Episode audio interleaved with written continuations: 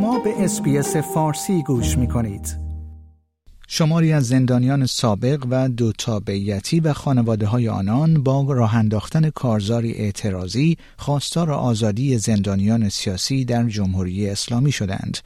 آنها در پیام تصویری که در صفحه توییتر خانم الیکا آشوری، دختر انوشه آشوری، زندانی دو تابعیتی پیشین منتشر شده است، پلاکاردی با هشتگ زندانیان سیاسی را آزاد کنید در دست دارند.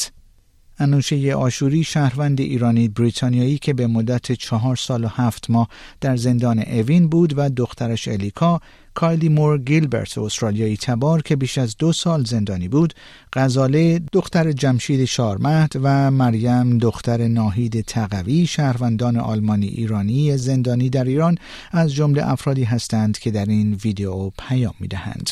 I am Anousheh Ashoori. I am a British Iranian citizen. I was kidnapped by the Islamic Republic in August of 2017 and I was held hostage for 4 years and 7 months in Evin prison under false charges. My name is Kylie Moore Gilbert. I'm a British Australian national and I was held hostage by the Islamic Republic on false charges for more than 2 years. My name is Giselle and my father Jamshid Sharmahd is a German citizen and US national. He has been kidnapped by the Islamic regime in the UAE. He was taken to Iran, where he has been kept hostage at an unknown location since 2020. My name is Mariam. My mother, Nahid Taghavi, a German-Iranian dual national, was kidnapped by the Islamic Revolutionary Guard Corps in October 2020. از سوی دیگر شورای وزیران اتحادیه اروپا بر سر تصویب 4مین بسته تحریمی علیه جمهوری اسلامی از زمان آغاز سرکوب اعتراضات سراسری به توافق رسیدند.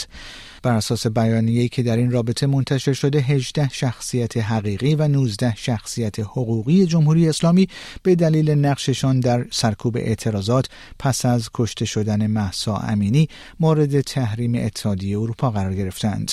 در این بیانیه آمده است استفاده گسترده و نامتناسب از زور توسط نیروهای امنیتی جمهوری اسلامی علیه معترضان مسالمت‌آمیز در جریان اعتراضات سراسری منجر به تلفات جانی و جراحات زیادی شده است.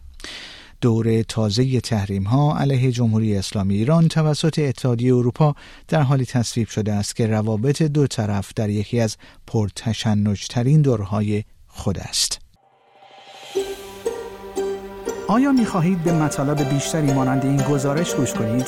به ما از طریق اپل پادکست، گوگل پادکست، اسپاتیفای یا هر جای دیگری که پادکست‌های خود را از آن می‌گیرید گوش کنید.